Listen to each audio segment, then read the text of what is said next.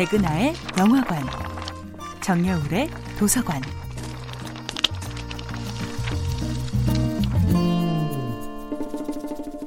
안녕하세요. 여러분과 아름답고 풍요로운 책 이야기를 나누고 있는 작가 정여울입니다.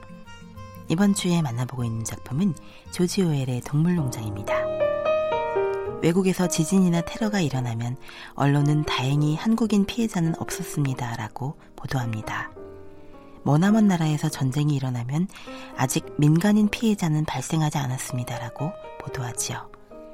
한인 피해자가 없다면, 민간인 피해자가 없다면 우리는 다행히 걱정하지 않아도 된다는 것일까요? 우리나라 언론이 남의 나라 이야기를 할 때는 유독 그들의 나라와 지금 여기를 명확하게 구분하는 경향이 있습니다. 저널리즘은 마치 우리가 걱정할 수 있는, 아니 걱정해야만 하는 존재의 한계를 정해놓은 것 같습니다. 이 테두리 바깥의 것들은 신경 쓰지 않아야 마음 편하다는 듯 한국인 뉴스 공동체를 위한 인식의 경계를 정해놓은 것입니다. 그러나 우리라는 경계는 생각보다 모호하고 유동적입니다. 외국 여행과 유학, 이민은 물론 이주 노동자와 국제 결혼 인구가 갈수록 급증하는 상황에서 어디까지가 우리이고 어디까지가 그들일까요? 동물농장은 인간의 경계, 나아가 우리라는 내 집단의 경계가 얼마나 유동적인가를 보여줍니다. 우리는 항상 세계를 바라보는 주어가 인간이라고 생각하는 방식에 익숙합니다. 인간의 눈에 비친 모든 인간 이외의 것들은 그것으로 전락합니다. 언제든지 우리의 편의에 따라 삭제하고 배제할 수 있는 존재, 그것으로 전락합니다.